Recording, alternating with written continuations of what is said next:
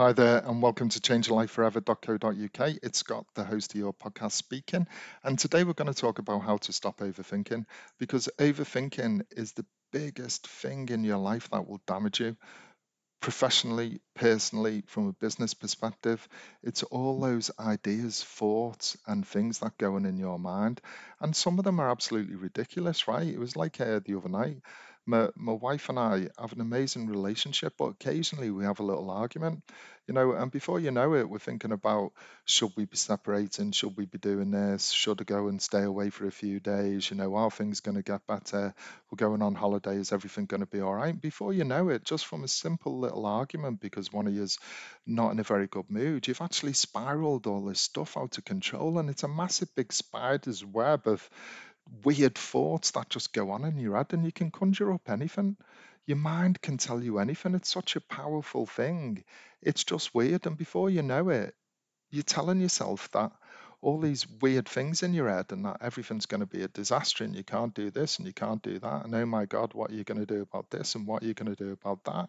And and it really can damage you. It really can limit you. Your self belief and the way that you interpret things will get really, really damaged by the quality of your thoughts. Now, the way that I see it and the way that I've worked this out is that generally I work hard. I'm always looking to do better in life, do more things, get more money, you know, move up in in jobs and and do everything that I can from a business perspective to be able to make myself a better person and do more and push myself from a personal perspective you're always kind you're always empathic to people you listen to people you support people you do anything for them and that kindness and that love kind of makes people also really grateful of your time and who you are and that you're giving it up for them.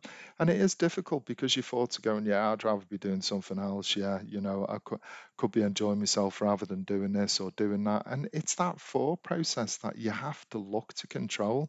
And the only way that you can do it is by having a focus, believing in yourself and the quality and value that you add to your own life and to other people's, and not look at disasters just because things have happened in the past doesn't mean that it's going to happen again in the future. And you have to look at it and go, no, today is going to be a great day. I'm going to achieve this. I'm going to achieve that. And one of the things we do at home is we have a gratitude session when we eat our tea, just to go through the day and go, what we're grateful for. Okay, today I'm grateful I got a new job. Today I'm grateful for my tea because it's absolutely delicious meal or whatever. I'm grateful for the walk we went on. I'm grateful for the bike ride that we went on. I'm grateful that I hit my goals today by doing two podcasts or a blog post or whatever it is. And when you reflect at the end of the day, you have positive thoughts about what that day was. You don't sit there going, oh my God, I haven't achieved anything today. I haven't done anything today.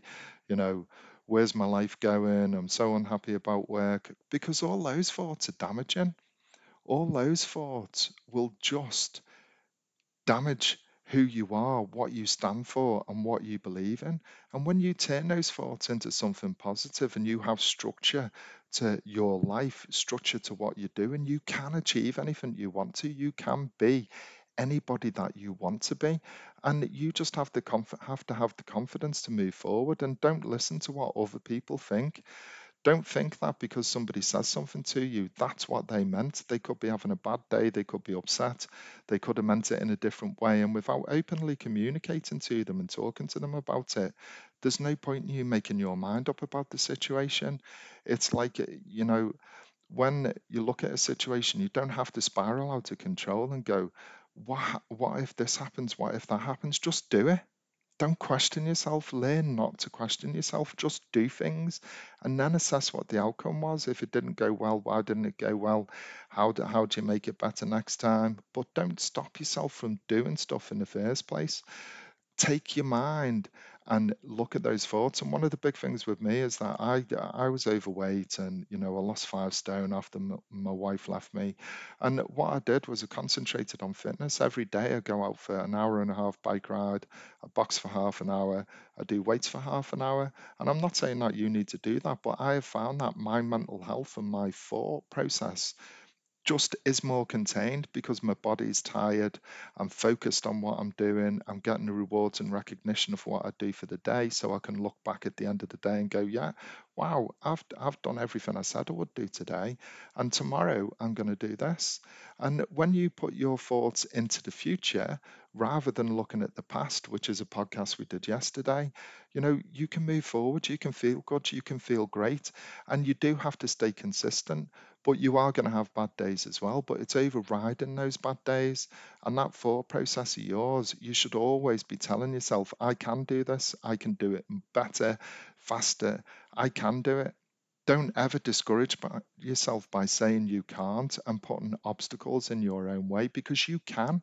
And I guarantee you that if I gave you a coaching session or a personal trainer, whatever you wanted to achieve in life, if you had someone every day going, come on, get out of bed, get up smiling, let's let's go and do a 10 mile run, let's go and achieve all your dreams today, you would do it. But it's that self motivation that stops us, and those thoughts that go, Yeah, I'm not going to go to gym today. I'd rather sit on the settee. I can't be bothered. And we know that's the wrong attitude to have. And we know it's the wrong thought process. But then we might start thinking, Well, I'm getting a bit overweight because I haven't been to gym. You know, it's going to take three times as long to get it off. And that's what I'm talking about with the thoughts. When those big thoughts come in and tell you all the bad things, counteract it with a positive action.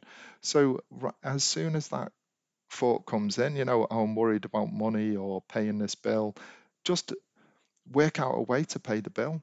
Don't let it sit and fester. Just work things out. So whenever you have bad thoughts come in, work out a way to deal with them. And I know sometimes those intrusive thoughts are horrible. They can tell you all sorts of weird stuff, but they are just thoughts. They are just your own mind. And if you can be at peace with those thoughts and know that that is just your body with its fight or flight mechanism trying to protect you and make sure you do the right thing, and then you take it by putting actions together. If you're worried about something, put a positive action together to counteract the thought, then that thought process will start to get better and you will develop a positive attitude. You will look at life in a different way. But just be at peace with your thoughts. They're not there to hurt you, they're not there to put you off doing things. What they're there to do is for you to challenge those thoughts and go, no, you're wrong.